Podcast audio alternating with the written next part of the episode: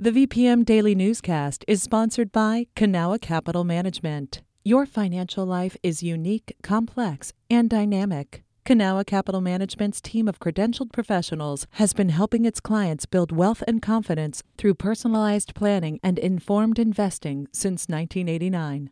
Learn more at cancap dot com. That's K A N C A P dot com. You're listening to the V P M Daily Newscast, the recap of today's top stories in Central Virginia. From the V P M Newsroom in Richmond, I'm Benjamin Dolly. Resources for Richmond families who need housing can't keep up with pandemic spikes in homelessness. Meg Schifres has more. After Martin Hill's seven-year-old son Cody was hospitalized, he lost his job. The pair soon found themselves without a home. Hill called Richmond's Housing Connection hotline, but they still spent ten days on the streets before they found a local shelter with room for both of them. While my son was sleeping, I cried because I just thought it was the end of the road. I thought I was going to lose him. Richmond is a no-guarantee bed community, so people who are homeless cannot count on finding somewhere safe like a shelter to sleep. Faith Coleman says that's because there's a severe shortage of beds. Coleman is the director of development for Homeward, the lead agency that coordinates care for Richmond's homeless population. The resources for people who are literally homeless are not always immediate. Once you can access it, Hill said these resources are life-changing. Today, he and Cody have their own apartment, and Hill says that's thanks to the help of the Salvation Army. They've done everything they could do to help us. As long as you don't give up, you keep trying. They're willing to help. If you're homeless or within three days of losing your home in the Richmond area, contact the Homeless Connection Line at eight oh four, nine seven two, oh eight one three. Meg Schifres, V P M News. Virginia lawmakers will be called back to Richmond on April fourth to finish work on bills and the state budget. Governor Glenn Youngkin issued the decision yesterday. He says that between high gas prices and rising inflation, the General Assembly needs to provide relief to families and, quote, get back to work. Lawmakers initially wrapped up work for this year's General Assembly session earlier this month, but they did not reach a compromise on key issues in the budget, including tax cuts and education funding. A familiar face in Petersburg plans to run for the state Senate seat in twenty twenty-three. LaCherise Aird represented the city in the House of Delegates for six years, but ran an unsuccessful re-election campaign last year. In a campaign video, Aird says Virginians are more alike than different, and that she wants to make sure all voices are supported in the General Assembly. Aird was recently chosen as the Virginia honoree for U S A Today's Women of the Year. A few others are expected to run for the Democratic nomination next year. The current incumbent for the seat is Senator Joe Morrissey.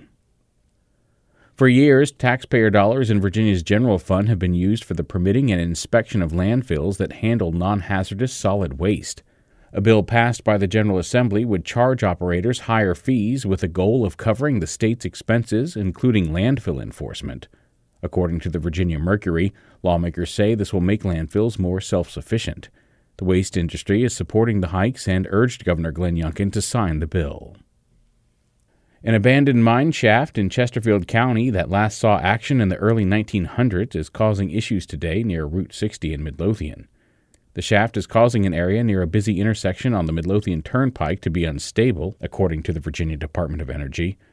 The department is using grant money specifically to fill abandoned mines so they don't cave in. Officials say work on the shaft, which is located on private property, started this week and will be visible from the road. The project should be done in two months. Three new historical markers went up in Hampton this week, one for each of the so-called Hidden Figures of NASA Langley. Katherine Hafner from partner station W H R O was there. There was standing room only at NASA Langley's Visitor Center Wednesday morning. Around two hundred people packed the lobby in downtown Hampton to honor Katherine Johnson, Mary Jackson, and Dorothy Vaughan. They were the namesakes of a book by a Hampton native called Hidden Figures, made into a hit movie five years ago. It reveals how the three black women did crucial math for early rocket missions, despite facing rampant racism and sexism. They were some of the first black women to enter the space race. That's retired teacher Pamela Ponton. She's a member of the historically black Alpha Kappa Alpha sorority. Inspired after seeing Hidden Figures, Ponton quickly started working to get the three women a state marker. This was their city, and now they're known worldwide. They needed some recognition. It has taken about five years, but finally, we are here. Johnson, Vaughn, and Jackson were also members of Alpha Kappa Alpha. That was Katherine Hafner reporting. This has been the V P M Daily Newscast. Some of these stories may have changed since the newscast was recorded. You can stay connected to what matters by heading to v p m dot org slash news or follow us on Facebook, Twitter, and Instagram at My V P M.